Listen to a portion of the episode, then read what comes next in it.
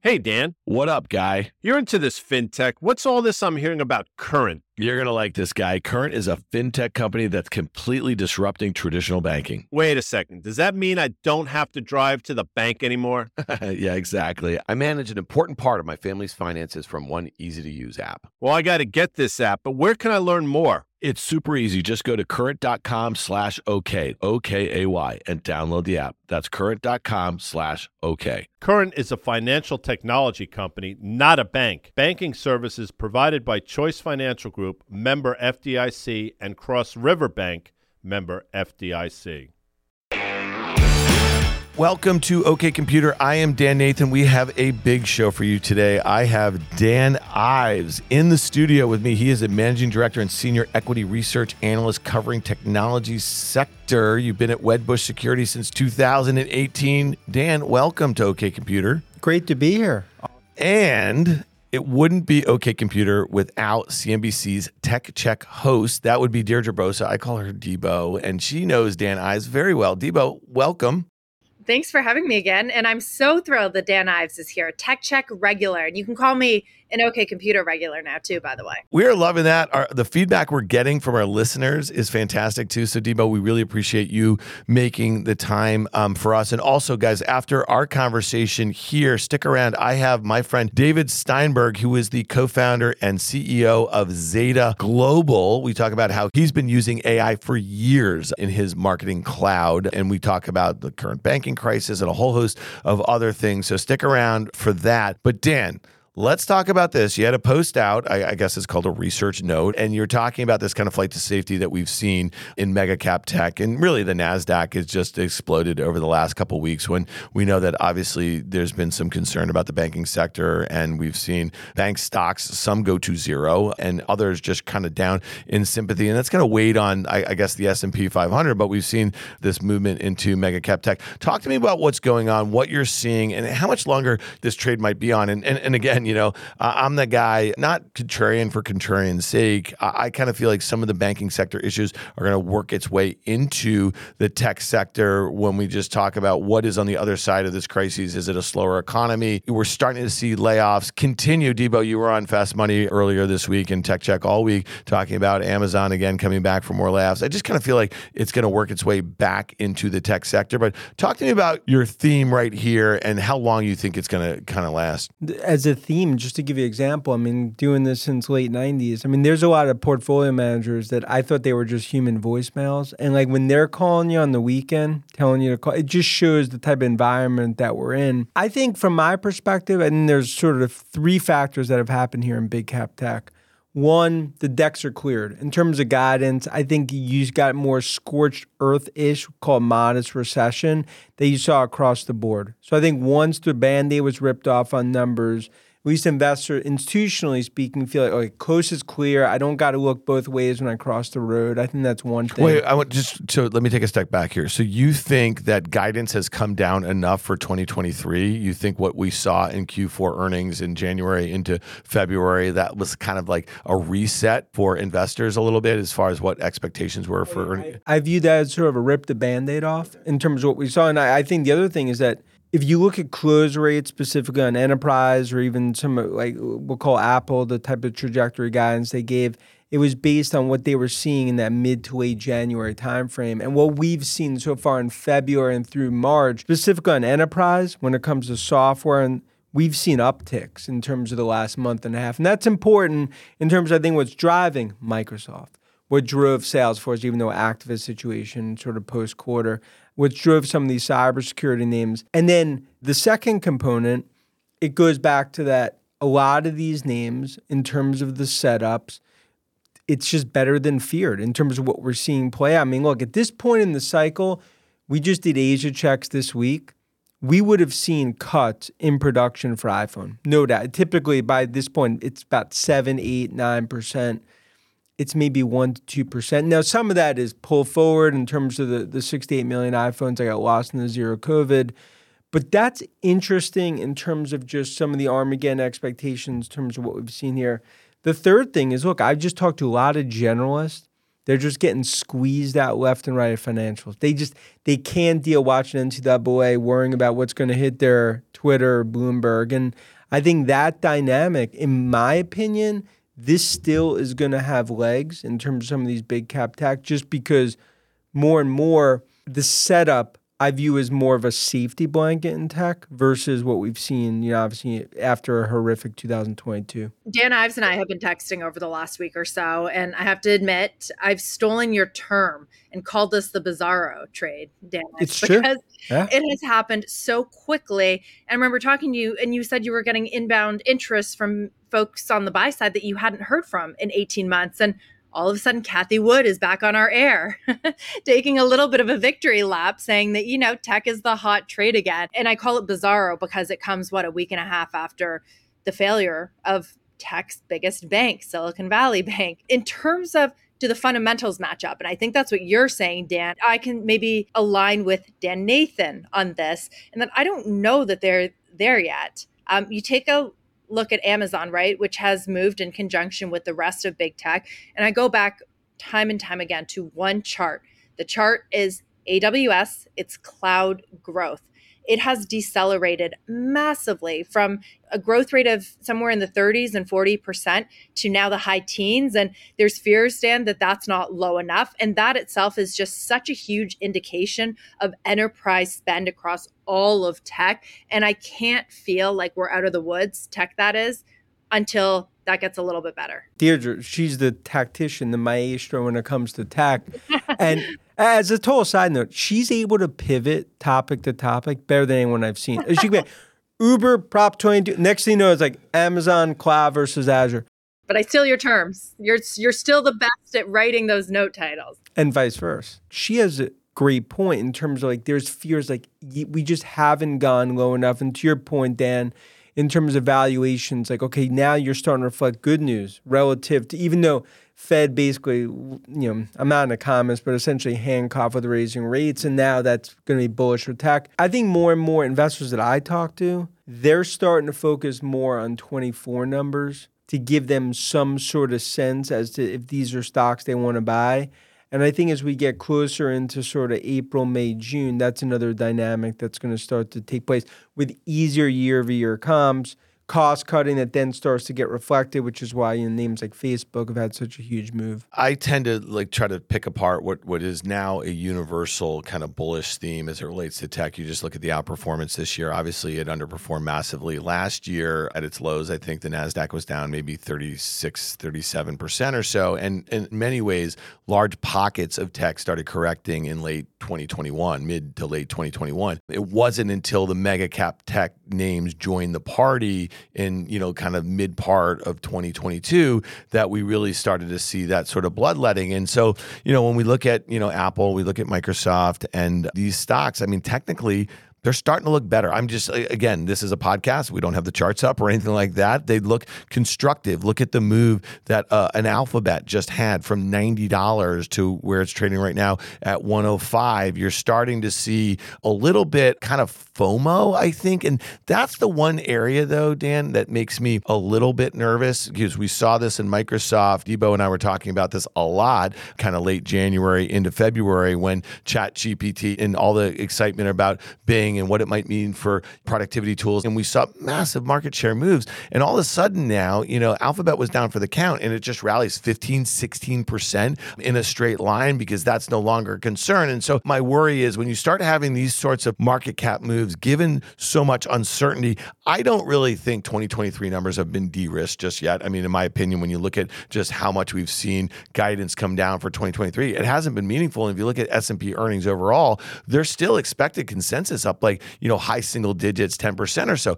That to me seems really high given what I think has just happened with this mini banking crisis, which there is no consensus that it's over yet, that, that increases the likelihood of a recession. And I think a large part of the early price action or positive price action we saw this year as predicated on the fact that we were going to, at the base case was a soft landing, maybe a no landing. And I think now the base case is maybe soft to a harder landing. That's my personal view. So I'm just curious where are you on valuation right now? Microsoft and Apple a bit richer, let's say, than the Alphabet and the Meta. How are you thinking about valuations right now? With a lot of those names, we've always viewed them more sum of the parts. There's many investors be like they just look at straight PE, historical. How do you own these things? I look at Microsoft as one like as more and more. what's called sixty percent of it is essentially what I'll call cloud story today. In the next year and a half, that's going to be 70, 75 percent.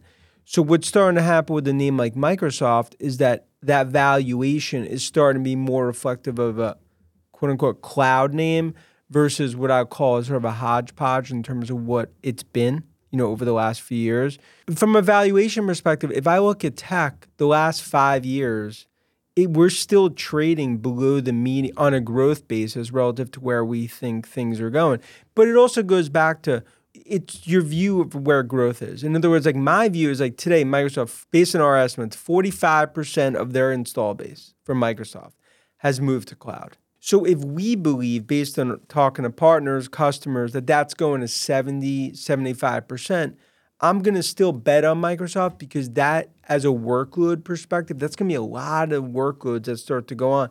I also think Microsoft is net gaining share from AWS as they get more into their backyard. And that's why I think Nadella, you're starting to see go much more aggressive. I mean, not just between ChatGPT, between Activision. You look at the Nuance acquisition, you're seeing a different step in Redmond than you've seen in the past. Nadella is just on the offense this year. I mean, I think back to about the comment he wants to make Google dance.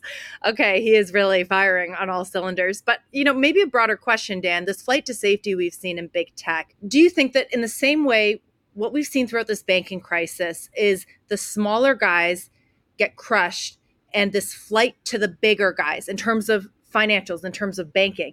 Is there a similar argument to be made in tech that you want to go to the big tech because they have these fortress like balance sheets, right? You're talking about Google with over $100 billion in cash in cash equivalents versus the smaller tech, right? Because they may not even be profitable. They don't have as much cash on their balance sheets. Do you think that's part of the dynamic that's been playing out over the last week? That is just what I believe is a phenomenal point because I think what's also happening is, is that the strong get stronger. You look at SVB, what that's going to do is take hubris out of the 408, 415 area code. No offense, Deirdre, in 415. But it's like from a VC startup perspective, you're seeing valuations going to come down significantly. There's no more Daddy Warbucks Godfather banking in terms of SVB.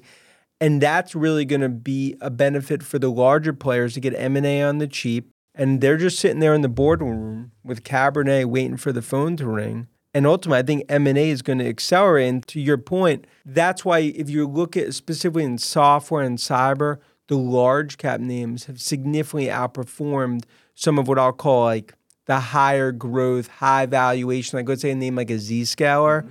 versus if you look at a Palo Alto if you look at those charts. Deirdre and I have talked a little bit about some of the financial buyers of you know some tech assets. The and so, yeah, exactly. And so, uh, are you suggesting that you think we're going to see some strategic M and A? And again, you know, do you think that the regulatory environment is right for it? And where would you kind of be focused on what sort of assets in general? Well, first of all, the regulatory, like right now, there's there's basically Game of Thrones versus Khan and FTC, and that's all going to take get taken care of when Microsoft ultimately goes to battle for Activision. That's not something just for Microsoft, that's for broader tech. You know, as the beltway versus big tech, if you want to think about it that way. Where I see it all sort of playing out is it's financial buyers, non-Bravo.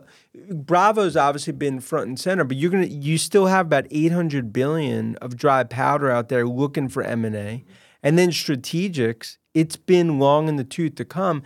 And I think strategics from software – to cybersecurity to I think some other areas that, that could go after tech is something that's really going to play out over the next three to six months. And I believe, just like we saw in Salesforce, Activision and M&A for any short, as we've all know, the last thing you ever want to be is short a quote unquote tech name that blew up that ultimately could become a strategic asset? I thought it was interesting. I was looking at this today, guys, how the narrative over the last week has been this tech renaissance, right? Or bizarro trade, whatever we want to call it, Dan. One area of tech that has not participated is Chinese tech. I mean, you can pick from a whole host of issues. It's a trade, not an investment. But if it is a trade, it would feel like it would have some momentum behind it and it just hasn't. What do you attribute that to? We spent a lot of time last year. The precedent that was set by so many US multinationals when Russia invaded Ukraine, I think was a really interesting one, right? We saw a lot of companies pull out of Russia and you, you know, there's a whole host of like the sanctions and, and and that and the like here. And when you think right now as we're recording this, President Xi is in Moscow meeting with President Putin. And you know, one of the fears, right? We have this kind of ratcheted up. It started with the trade war in 1718, right, with all the tariffs, and then it's kind of moved to a really hot economic war when you think about just what's going on with some of the chip restrictions and, and the like here.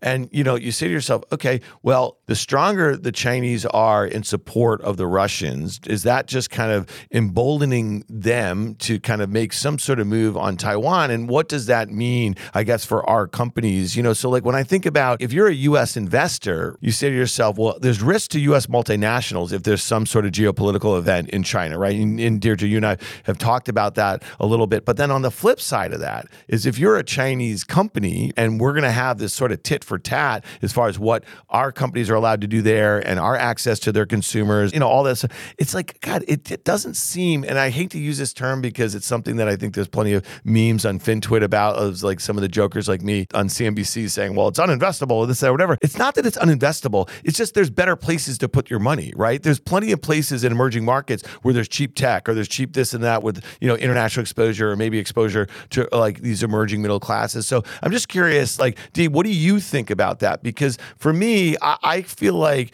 man, you know, we make these decisions all the time, like Alibaba or, you know, Amazon or this and that, whatever. Like, no one's forcing you to buy Alibaba or JD or, you know, any of these sorts of things. There's plenty of ways to get that sort of exposure, I guess. And what we've learned over the last few years is that these things are certainly not separate from the government. I mean, even the fact that Beijing and the Communist Party can take these so called golden shares in companies like Alibaba, that is a huge red flag for American investors because those golden shares give the Chinese Communist Party a lot of power should they so choose to take it. It's interesting, we've got the TikTok testimony coming up this week. The CEO is going to be talking in front of Congress. And it feels like, you know, in the media, we talk a lot about this bifurcation and rising bilateral tensions. In reality, we've never been so integrated. I mean, our companies, our multinationals, Nike, Starbucks, Tesla, are more integrated in China. Apple, like the biggest one, more integrated in China than ever before. But this is a new development. Chinese companies are increasingly integrated here. It used to be that you couldn't gain traction with the American consumer if you're a Chinese company to the point where Alibaba wouldn't even try. They just wanted to find people to sell stuff to the Chinese. Now you've got TikTok, you've got Shein, which is hugely popular with the younger generation. You've got Temu from Pinduoduo having Super Bowl commercials. This integration is getting tighter, and it'll be interesting to see what lawmakers do or don't do when it comes to ByteDance. Deirdre's exactly right. Like the Super Bowl going into Thursday. Is this another sort of pouring gasoline on the fire? What actually happens with TikTok?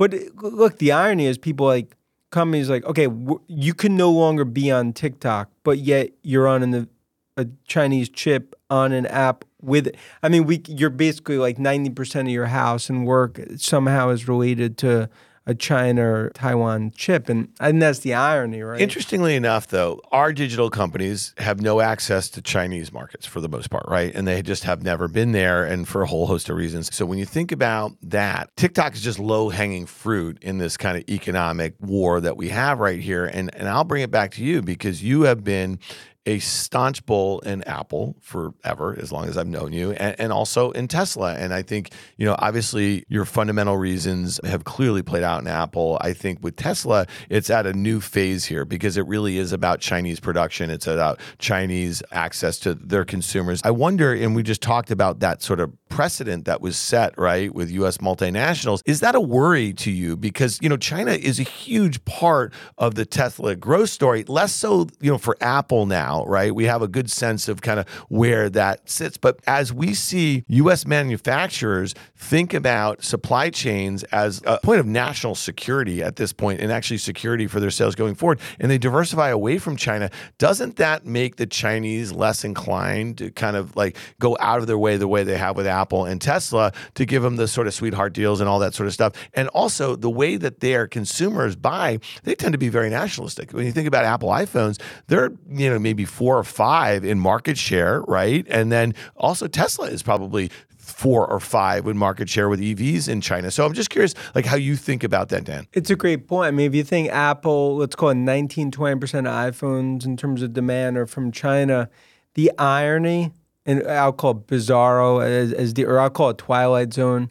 In the last two years, they've gained about 300 bips in market share in China. Like in all of this, they've gained, you know, uh, significant market share in China. And combined, they've added about 120 million new iPhones, which is part of, I think, that story. And like my view with China is that there's always going to be that black swan event. But ultimately, from a production perspective, look, if Apple, let's say Cook did all hands and be like, we want to get out of China. If the company's sole focus was getting out of China, it would take about two years to get about five to seven percent of production out of China.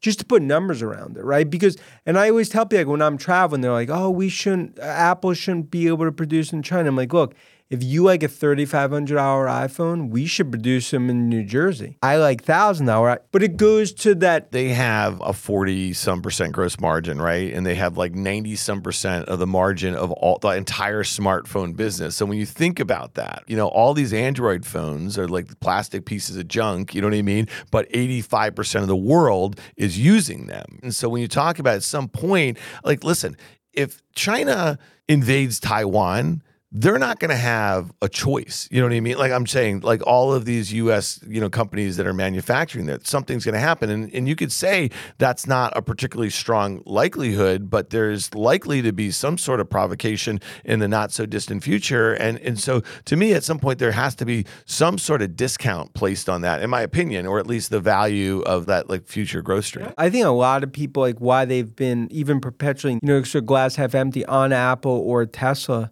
is because that China risk. I mean, even when we talk about Tesla, and the China numbers came out today for the week, right? The microanalyze, you know, was a positive. You know, this one was positive, but ultimately in China for Tesla, I mean, look, they're essentially going through a price war. But that's why we just did this survey to like you know over 500 Chinese con- EV consumers. Like, would you buy BYD, Tesla right now? Basically, post price cuts, three or four said Tesla. That's why the price cuts, this is going to be a big argument over the next, I wouldn't say this quarter, but over the next few quarters.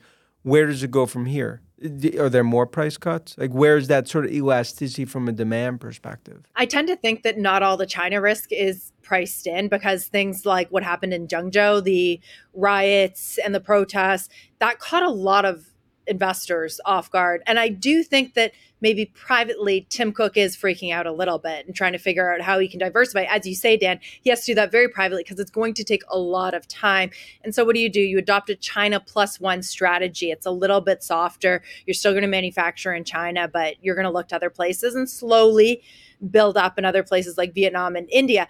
This thought occurs to me once in a while as well. Is the threat almost neutralized because of how much China needs Apple? As its number two employer at Max iPhone. Well, I think that the risks are not totally priced in because the protests in Zhengzhou can have investors on the back foot. They can creep up unexpectedly. Sometimes I think that the risk is possibly neutralized because of how much China needs Apple.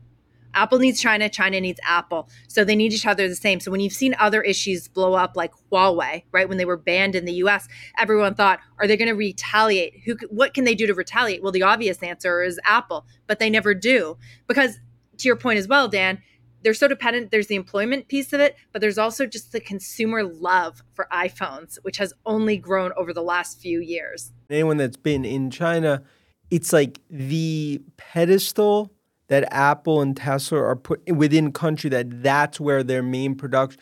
It's a huge source of pride for the Chinese in terms of Beijing, and that's going back to her sort of spider web it is very complex in terms of some of the dynamics. Well, let's talk about Tesla here. This is one that, again, I just mentioned before you've been a staunch bull on. There's some data out today. It looks like from what, a third party research company or something, just talking about China's sales pretty good. And we know that they had that kind of price cut in late December, right, of 2022. And there was another price cut on some of their lower end models. And so they kind of missed some um, sales last quarter, but this data is suggesting they're picking it back up, but these are going to be lower margins. So the stock's up 7%. It had sold off, I think, from 225 down to like 165. Here we are. It's Tuesday afternoon into the close. It's about 197 here. Are you surprised that the stock's reacting to this? We know at the end of the quarter, we're going to have at least the monthly data, right? And they don't break them down. Do they, Dan? Um, do they break it down not by region, but just total total units? Yeah. So I'm just talk to me like where you are with the stock, and, and, in some ways, when the stock was coming in hard and almost filling in its gap from January from earnings, did that make you a little nervous? Did you think that the wheels were coming off the bus a little bit here? I mean, I was nervous. I was more nervous with the Twitter stuff with Musk rather than the fund, just because that became a. I've seen you on Tech Check. I've seen you on CNBC, and you were actually super critical of all of the Twitter stuff for all of last year, I mean, into this year, but remain super bullish on Tesla. Because I felt like that was a separate, non fundamental issue that because of the complexity of selling stock and overhang and PR issues and everything else, disruption. But that's faded. And ultimately, since the price cut, you've really seen the stock, you know, take off. I think, look, in my opinion, it's at a point now where, like, for this quarter, we feel like the actual numbers will be probably close to potentially ahead of where the street is. But the big question is from a margin perspective, can you keep margins above where the street is? Because that's been Tesla's unique ability because of their unique model and scale and scope that they're able to do that. But there's a hypersensitivity, not just to units, but margins, because then once you start to get into a price war in China, that opens up a sort of Pandora's So really box. quickly on that, and, and, again, I mean, what is the condition in which they might raise prices again? Margins last year, gross margins, 25 and a half ish percent or so, expected to be 22.14 this year. Okay. What if there is a recession, a global recession? Prices of Teslas are only going to go lower. The margins will go lower, right? And if this is an earnings leverage story, if it's a margin story, especially relative to its peers, like at some point, how do you kind of assign the right valuation? And why do you think that with increased competition, not just in China from, you know, a dozen EV makers, but also from Detroit, from yep. Germany, from Japan, from Korea. Why, why, do you think that they actually will be able to expand their margins once again? I mean, like that's kind of like part of one of the reasons why I've been really bearish on this story. The one thing that I learned a long time ago about growth stocks is when earnings estimates come down and margins come down and you're in the middle of a price war, that's when you want to be selling stocks ahead of that. And right now, I'm looking at 2023 consensus for Tesla, and I'm looking at down 2% year over year, which, if there is a recession and there is further geopolitical issues, earnings are going down for this company. You raise great points. I think for them, the scale and scope, if you look at what they've done in Austin, you look what they've been able to do in China, and, and now Berlin's starting to ramp. But look, their biggest advantage is that they were years ahead of any other automaker. They got scale and scope that's unmatched. And look at Rivian. I mean, Rivian I mean, what they they'll probably blame their dog ate their homework, something else in terms of you know different issues. You see how hard it is. To me, it's all about battery costs. In other words, if they could get battery costs, and that's right now the big driver, if they could get that down 25, 30 percent, that was big focus down in Austin. Even as margin in a quote unquote recession, you'll be able to sort of have a margins with a two in front of it. And I think that's the big variable that they're focused on internally within Tesla. Another point to make about Tesla is that and this is why Dan to answer your question, maybe they could get margins back up or maybe it's just relative to the rest of the industry as well as they seem to take crises and shortages and things a lot better than the other automakers.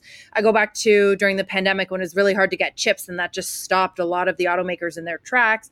Tesla because it has the technology side of things too, we're able to adjust and continue to produce at levels that weren't as bad as the other ones. Dan, did you say that there was some kind of survey that Chinese people want Teslas over BYDs and NIOs? We did a survey in China to us because uh, Dan, I'm just trying to give you an example. Like, look, 550 people, you take, but we're always trying to do things like that to just give us sanity and make sure th- we're not missing things. Just so you understand, even though like quote unquote like perma bullish and our view and this that, we have to make sure that things don't change in terms of whether it's sentiment, whether it's national, because that if you said to me, like, what's the biggest risk to Tesla? Forget like macro, the the you the biggest risk is exactly what you talk about. China, hearts and lungs, all of a sudden price wars are that more nationalistic. You ask consumers that question, right? Have you asked government officials that question? They wouldn't return the calls. Deirdre's right. That's the biggest variable. I'm just saying because I remember when I lived in China, everyone wanted to drive a Mercedes, right? That was kind of the government vehicle. But if the government decides to drive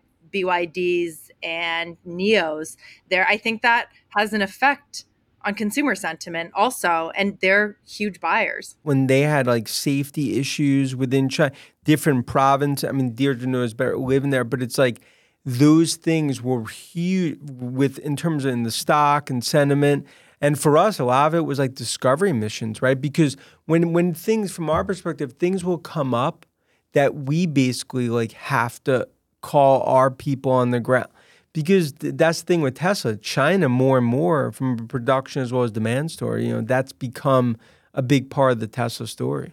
All right, Dan, before we let you get out of here, you got to talk to us here a little bit. We just said the NASDAQ's up 16 or so percent here in the face of what, you know, was like an emerging global kind of banking crisis. We're not saying there was anything systemic, but there was some extraordinary moves, obviously taken by the Swiss to shore up Credit Suisse and our banking sector the way we were focused on the regionals. And none of us know whether this could spread to some of the larger banks. But I think some of the strategy pieces that I've read this week and some of my own scar tissue from the financial crisis, and we all have it, is like there's not generally sort of one off situations. And I guess I would just put it in the context no matter what just happened here, we know that even with rates coming in, the cost of capital, that was the story about valuations on tech in particular for 2022. As rates were going higher, it was going up. Now, when you overlay all of the deposit insurance and the increase, you know, like there's going to be increased regulatory, it's going to be more expensive and all that sort of stuff. At some point, that's got to weigh on growth here in the US, right? And so, like, I suspect we're going to see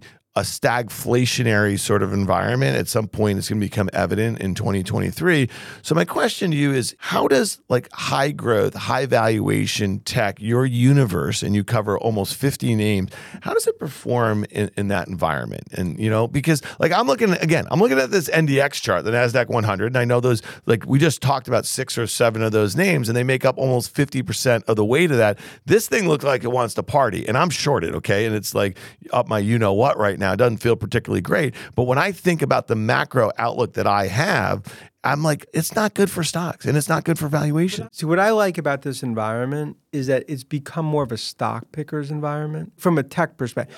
Last year, what was so frustrating for me is that it didn't matter our checks or quarter. It's all about the 10 years. That now it's like a stock pickers market, which even if you look at cybersecurity, like look at CrowdStrike versus Zscaler, look at Datadog versus Snowflake, look at, I believe it becomes more of a stock pickers market. You talk about some of the froth, momentum that could clearly come off you know, as we go into th- this next earnings season, you could see a lot of sort of volatility in some of these things. But I view that as more finally now, after just a nightmare in Elm Street 2022, with the Fed basically handcuffed despite whatever hawkish pause, whatever you want to call it, what ends up happening. Now it's more of a stock pickers market. And like, look, Deirdre talks to all these management teams all the time. And obviously, I do it more behind the scenes. Never underestimate how bad a management team is, e.g., Lyft.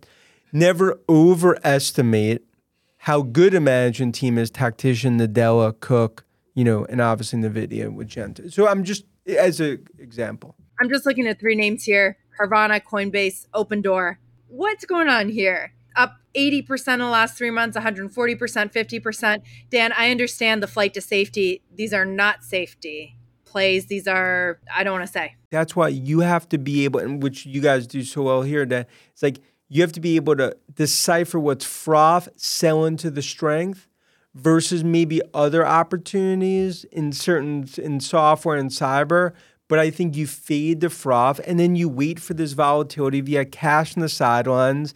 And then ultimately, that's just going to create more opportunities post earnings. That is great advice. And the point about being a stock picker in 2023 versus 2022. And again, 2022 was the first down year that we had since 2018. And that was, you know, kind of a funky year because of the late year sell off. It didn't really feel fundamental. And I just thought it was interesting, Debo, to your point, is like the calendar turned in January and then the hardest hit stuff started rallying. It was up, you know, 20, 30%, you know, in we in a matter of weeks, right? And these were small market cap companies for the most part, and it was easy to kind of push around, and they weren't really trading on fundamentals. And then it really was, you know, I'm looking at Apple, it's up 22% on the year. I'm looking at Microsoft, it's up 14% on the year. I'm looking at Google, up 18%, Amazon, up nearly 20%. These are real market cap companies. These are trillion dollar market cap companies. And so for me to sit here and say Texas sale, my FactSet machine screen is telling me the exact opposite. Okay. And so it's like sometimes, you know, maybe you just don't fight the trend a little bit. And I've mentioned this now twice on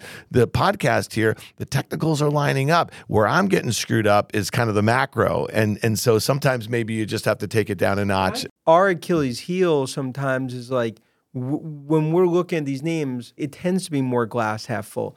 Last year was obviously a disaster because, to your point, it's just like not of reading the room in terms of the macro. But I do believe now it's more of a stock picker's market for tech. All right. Well, listen, Debo, uh, you know, I had to take your tech check guy here, Dan Ives. This was a great conversation. I'm so glad that you could join us too here. And I got to say, Dan, say hi to my boy Pachter. I know you're heading out to Wedbush's headquarters in LA right after we get out of here. He's a great dude here. So thank you guys both for joining us. It was a really fun conversation on public tech. You've had a really nice call on, on a lot of these big tech names, Dan. We hope you'll come back. And also, stick around, people. When I come back, David Steinberg, CEO, co founder of Zeta Global.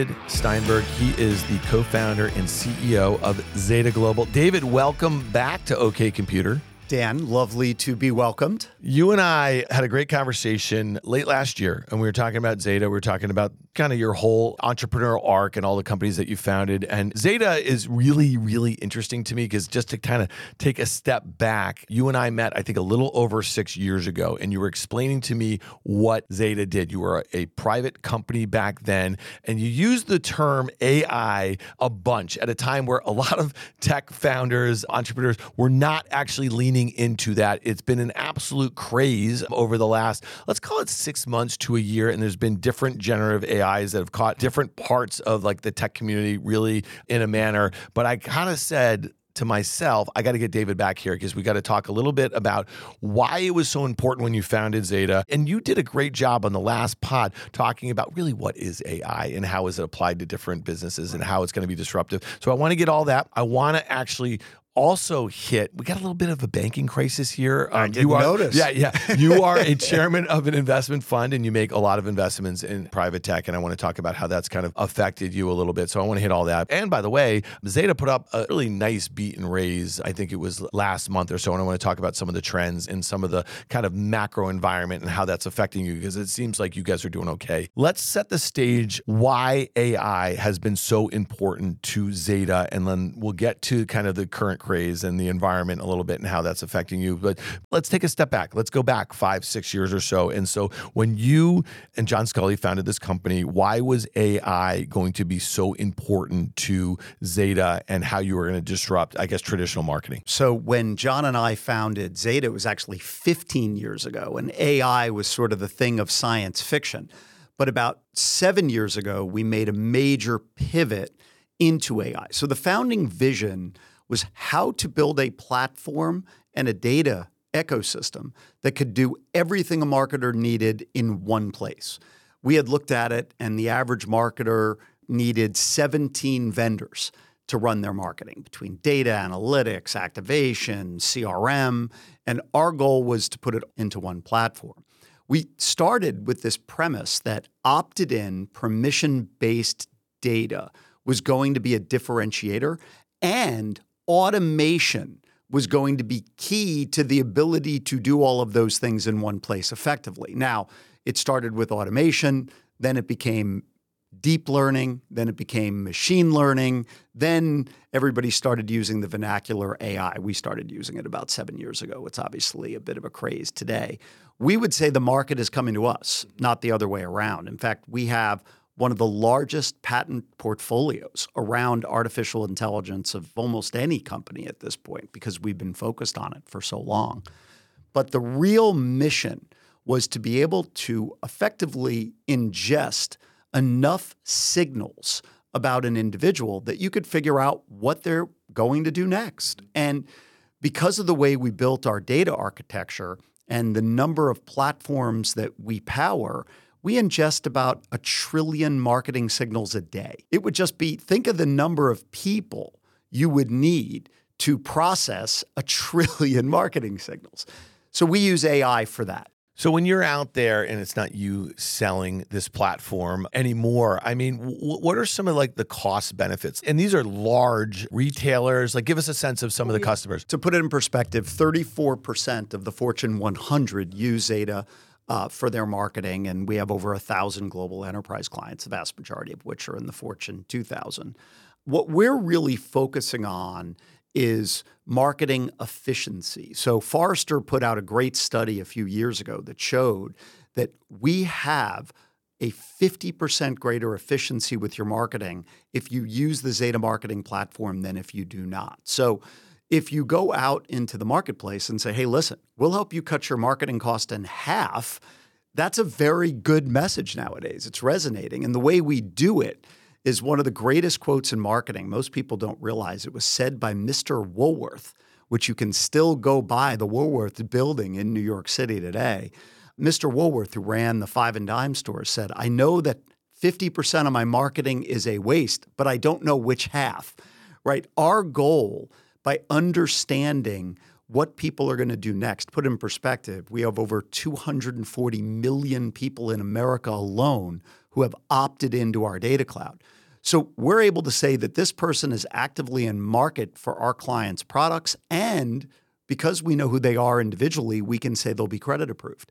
So by removing the people who are not actively in market or won't be approved for their products, you're able to remove 50% of the potential marketing cost even before you launch. When you think about that in the environment that we're in right now, and you're seeing all sorts of marketing spend, you know what I mean, being contemplated in a macro environment where it's been like this for years now. COVID was probably the first real test of this. And so if you can kind of demonstrate the sort of ROI that your platform is doing, then you basically have this amazing ability to kind of build on top of that. I find that super interesting. But when I think about how you've been talking about you said machine learning and you said that you know you really started using the term AI 6 or 7 years ago. There's a lot of vaporware out there right? There's a lot of companies there's a lot of copycats. And I saw you on CNBC actually. It was a great hit probably a few weeks ago. It was in like the height of the craze at least in public markets when we were seeing big market cap shifts in Microsoft and Google and some other names out there. And I thought it was interesting that, that you kind of laid it out there. You guys have had a chat bot at Zeta. There's going to be a lot of people who start talking about these things, they're not going to be particularly great. They're not going to be using the sorts of technology and the patents that you guys have. So, talk to me how yours is differentiated. Well, first of all, it's real.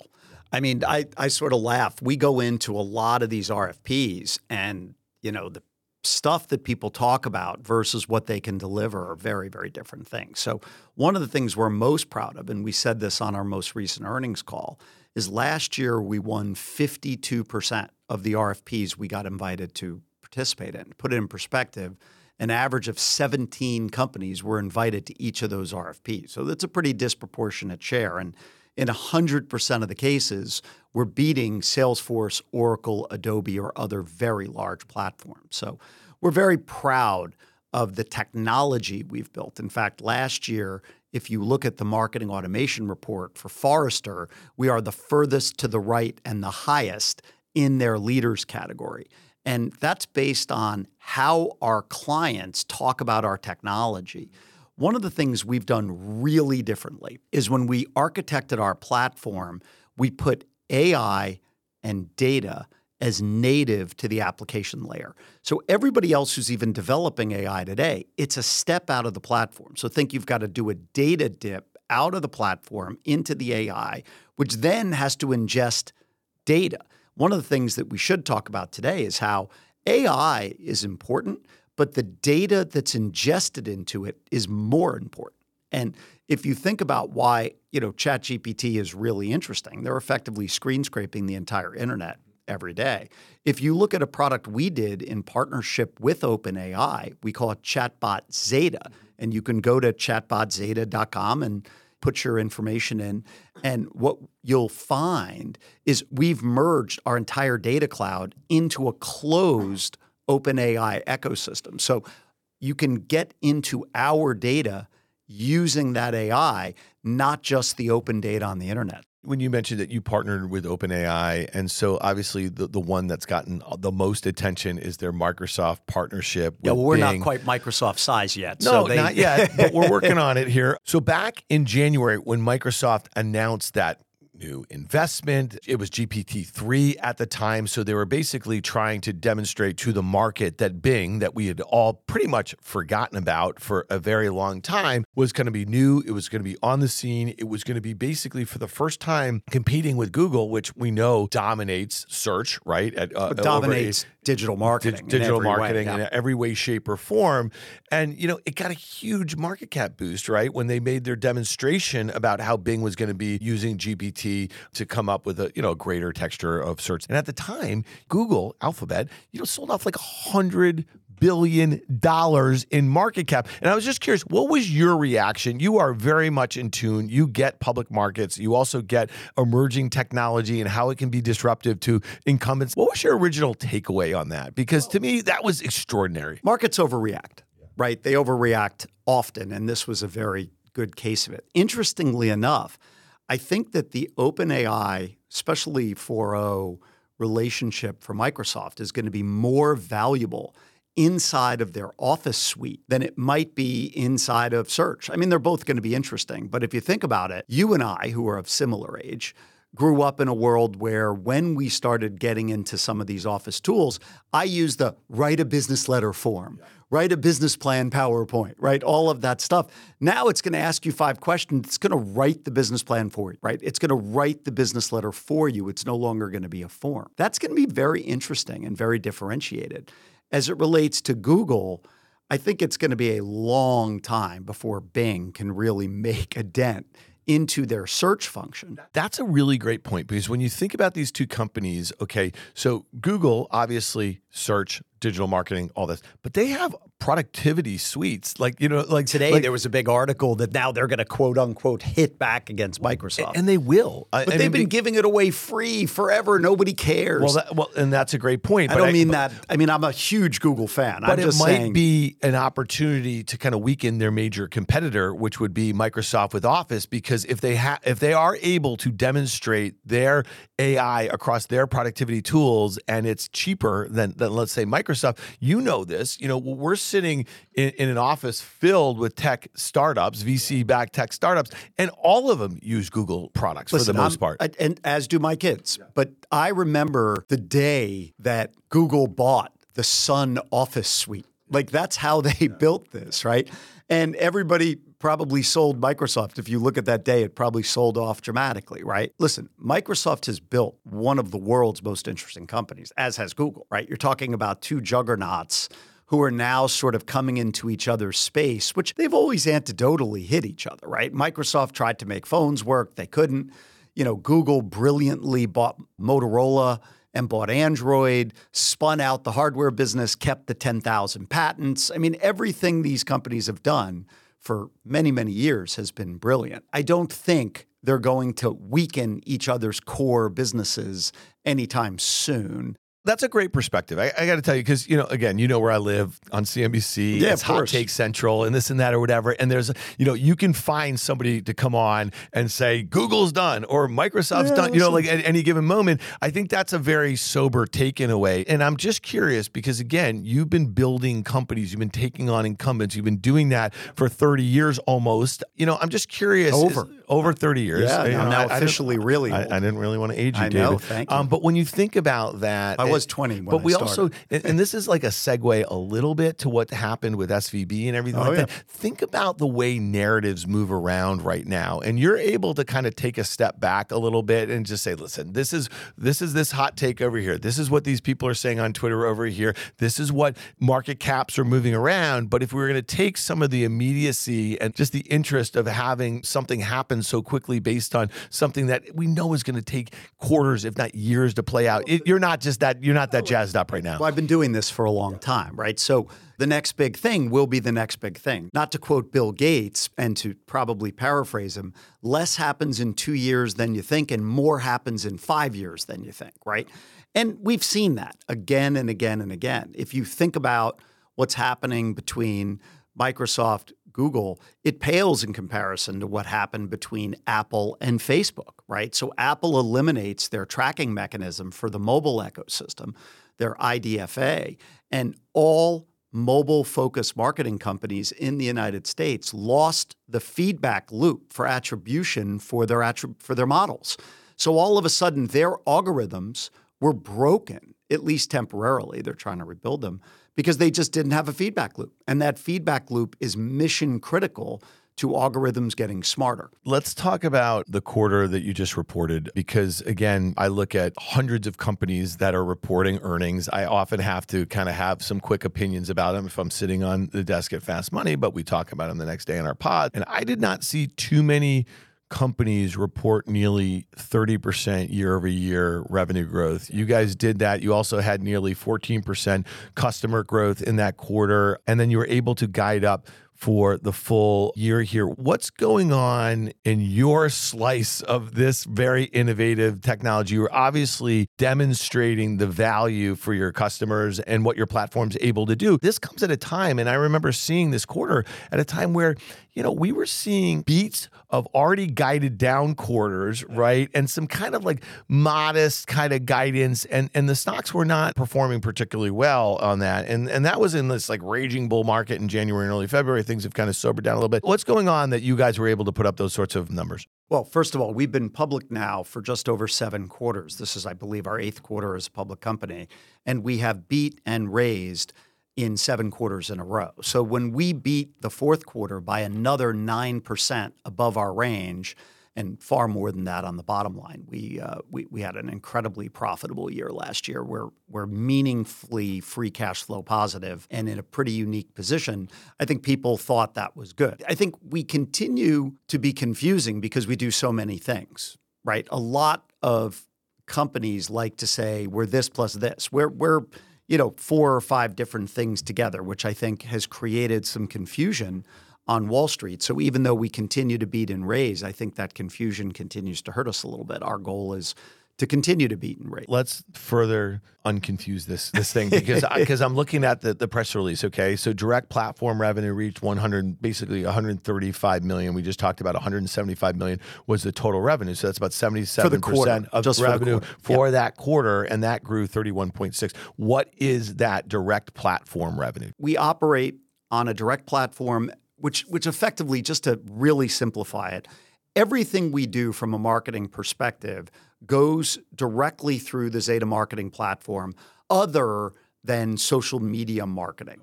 When we're working with the large social media companies we don't control their ecosystems nor do we want to right? So that slice of our revenue is at a lower gross margin the off platform stuff. To put it in perspective Three years ago, I think we were closer to 50 50 on platform, off platform. Now we're closer to 80 20. Uh, we're not quite there yet. And that is how we, I have to say very carefully, I'm sorry, we lowered our cost of goods sold by 500 basis points over that same period of time as a company. Let's hit this before we get out of here because this is, I think, top of mind. No matter like whether you're an investor, whether you're an operator. I mean, what what just happened within the banking system here, and actually in Europe, obviously too. Here, what is your take? Because this was a very different, and, and I'm not saying it in past tense, other than the fact that it just happened over the last couple of weeks. I kind of feel like we're Or- or probably hours. I feel like we, yeah, right. I well, I mean, as you and I are recording this, this is Monday into the close. You know, First Republic, which is a bank that if you talk to anybody,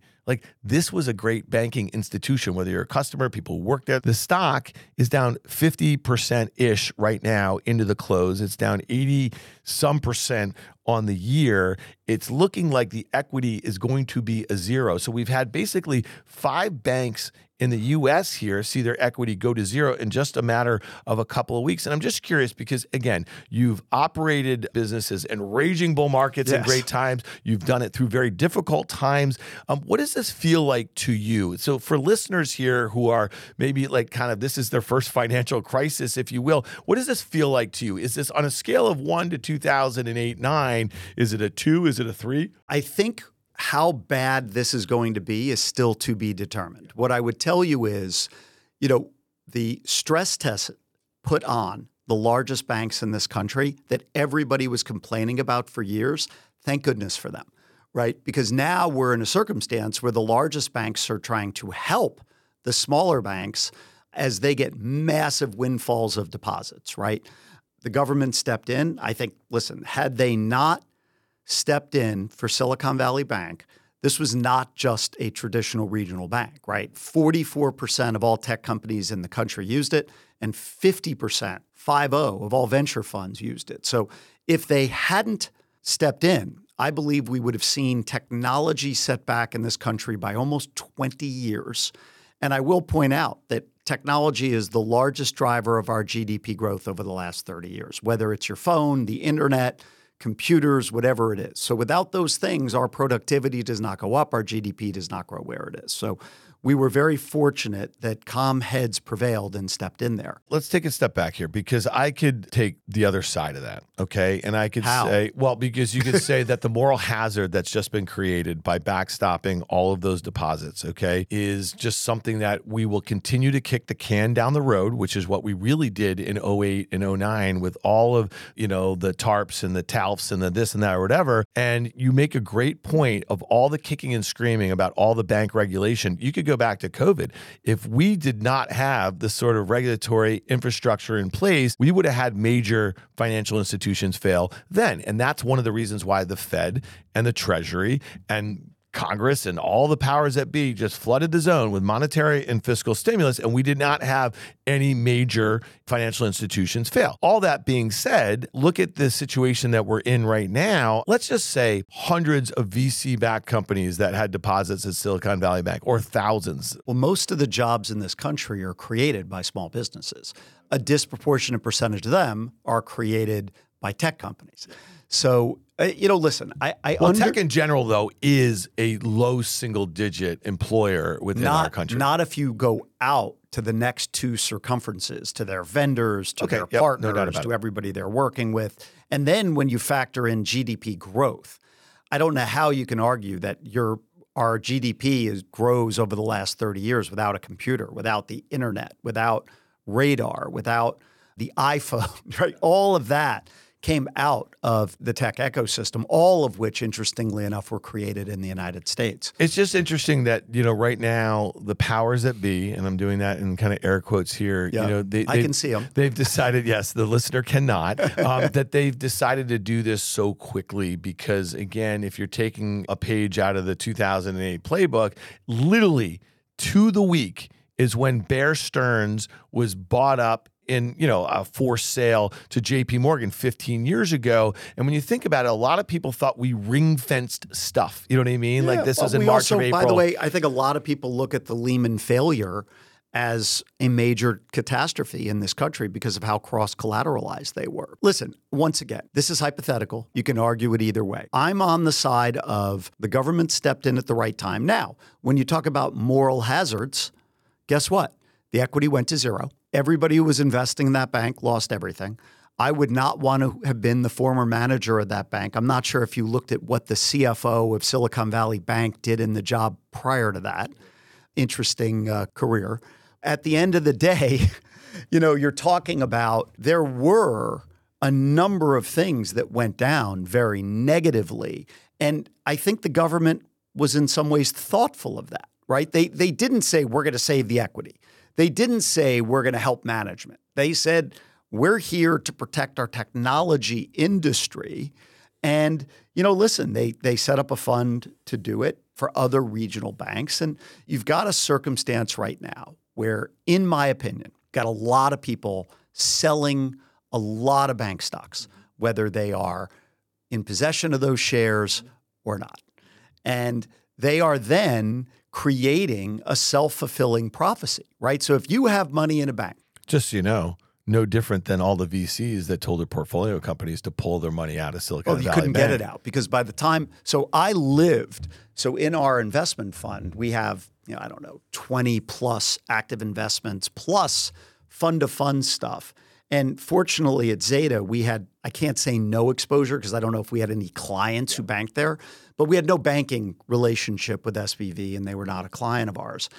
And at the fund that I'm chairman of, Cavis Investment Corp, we don't bank and have never banked with SVB, but many of the companies we have invested in had meaningful dollars. Great. By the way, back to your original original comment. This is a great story. You said we have a generation of people who have no idea about this. I have a CEO in one company. I won't name who he is for very obvious reasons. One of the most brilliant entrepreneurs I've ever known. Literally, I sent them a message on Wednesday saying, Are you seeing what's going on with SVB? Do we have any money there?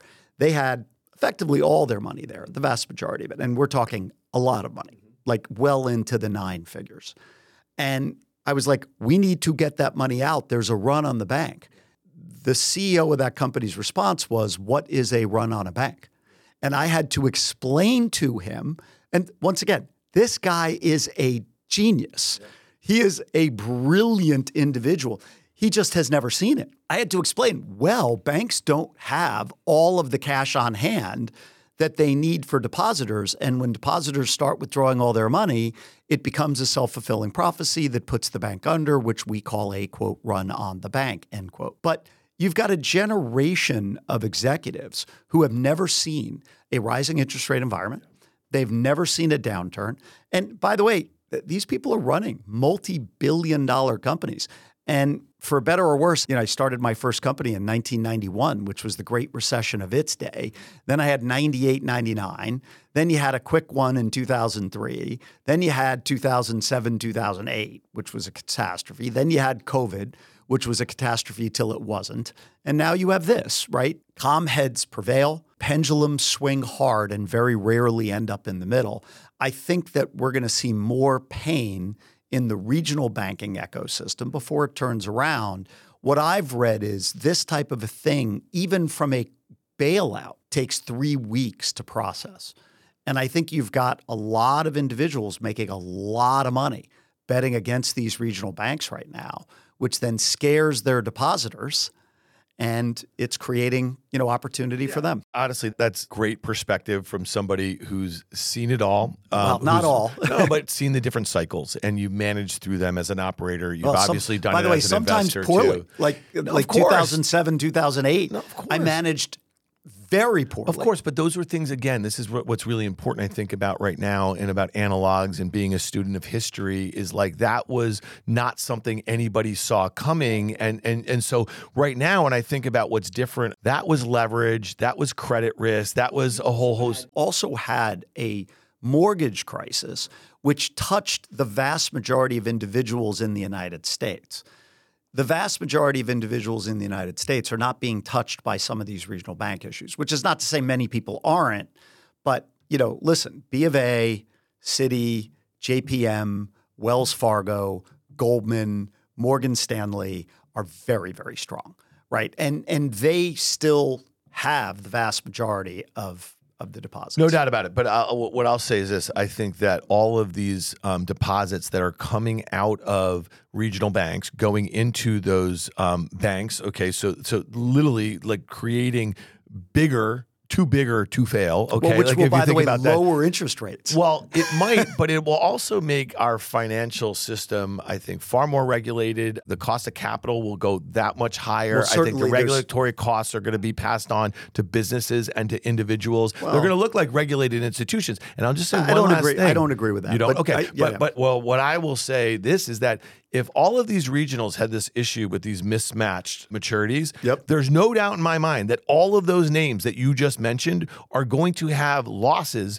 if they're unable to hedge that sort of interest rate risk because for for the same reasons why SVB didn't and maybe there's a little bit of a difference, right? So if you look at SVB, which I'm obviously very familiar with at this point, the vast majority of their initial problem came from the fact they took in far more deposits and they had nobody borrowing any money.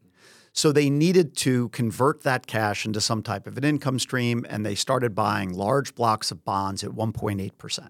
We all know what happens to 1.8% bonds when the rate goes to 4 or 5%, pick, pick a number, right? And they had not written down the value of those bonds until very, very recently. Why they chose right. No, it. but my point is that they weren't no, I hedging. They weren't hedging that interest rate Correct. risk. The Right. difference is the stress tests on most of the large banks look at those assets on a real time basis, and they have to write them down in real time. They couldn't have waited a year. They have to write them down every month in some cases, let alone quarterly. So I, I do think back to what I said originally. I wish we had done the stress test to the 100 top banks in this country, not just the five top banks. Yes, we might have grown a little slower, but by the way, the byproduct of that is the Fed wouldn't be raising interest rates as fast as it's raising it, which we could we could talk about whether I agree with that or not on another occasion. I don't think, and I'm not of the opinion that our banks become regulated industries because they're already under the stress test. What I think will happen is I think they will begin to extrapolate, or I hope they begin to extrapolate the stress tests to the top 100 banks in this country versus the top five banks in this country, or 10 or seven or whatever, whatever it is. And I think that that will be healthy for the banks because, yes, if it's too big to fail, then we're going to have to bail it out if it has a problem. But if we make sure that it's strong by doing stress tests, I think we're going to be better off. The only thing that I would say about that is that if this situation slows growth meaningfully because the cost of capital and lending slows down, then we're going to have a slower economy. We're going to have housing come in. We're going to have the higher cost of capital is going to work its way through the system. And that was one of the issues why this kind of happened so quickly. And so, on the other side of that, for the major money center banks and the large investment banks, are going to be defaults and it's going to be potentially a credit cycle. So that's the one issue that I would say is that people right now, I'm looking at the S&P up nearly 1% when I'm seeing the problem child of the weekend or two problem childs. Credit Suisse basically equity gets written down to zero and First Republic is getting cut in half despite the fact that we have the major money center banks that just loaned them basically 30 billion in deposits for 120 days and no one cares, right? So to me, I, I'm just what, what I'm saying is if I'm looking at 08 and I'm saying to myself, there are no financial crises like in just in, in a vacuum, meaning like as a one off. Yeah, there's right? no question there will be ripple effects from this. I actually think it's going to be worse in some ways than you even stay on some fronts, meaning I think that access to capital is going to become very scarce, not just cost of capital, which, of course, if you look at the tech ecosystem, I mean, whether they saved the people who were in Silicon Valley Bank or not, there's nobody to replace them as it relates to the tech ecosystem.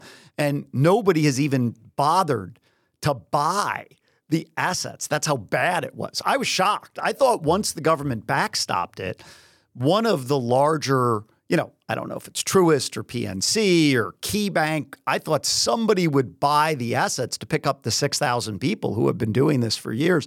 Nobody, even with the backstop, has bought it. You know why? Because they remember, of course. they remember Bank America buying Countrywide Well, in and WaMu, 2007. and- right, and of all those things. yeah, No- yeah, yeah. So, like Jamie Dimon's, like he's got his hands in his back pocket. He's like, if you want to call me, I got my earpods in, and I'll give you some advice. But I'm not buying this No, stuff. I you know listen, what I mean? but- so, so I think there's going to be a scarcity of capital, especially in the tech startup ecosystem, which is going to become a problem. And listen, cost of capital will continue to go up in a rising interest rate environment, and this won't help. Right? We've seen cost of capital go up dramatically just with the Fed raising rates as they try to control inflation. I personally think the Fed has been maybe slightly overly aggressive from a time frame perspective, but that's my opinion. I'm, you know, I'm I'm an economist by training, which means if you put 100 of us in a room, 99 of us will have different opinions. I do think that this will be contained to regional banks, and I think we will get through this one much better than we got through 2007, 2008. I certainly hope so too. So, David Steinberg, I'm glad that you have a business that helps quantify how you are saving your customers money in a difficult environment here. So, it was great to get kind of your thoughts on just kind of this new AI craze, something that you guys have been on for a while, what's going on over there at Zeta. I really enjoyed our conversation about this banking crisis, and I hope you will come back very soon. Dan, I will come back whenever you uh, acquiesce to wanting me. Thanks, David. Thanks, Dan. If you like what you heard, make sure to hit follow and leave us a review. It helps other people find the show. We also want to hear from you. Email us at contact at riskreversal.com.